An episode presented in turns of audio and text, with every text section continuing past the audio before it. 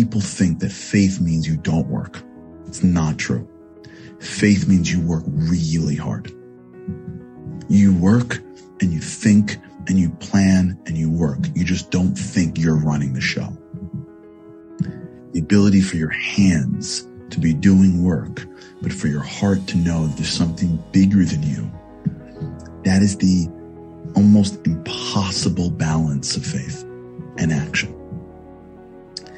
And once we can start to understand how that balances, once we can work ourselves to live in both of those worlds, that's when we can actually get, in my opinion, an incredible amount done. Because now we are doing what we can be doing with a full heart, and we are allowing God to do what He does with a full heart, which then only brings more assistance to us to do what we're doing.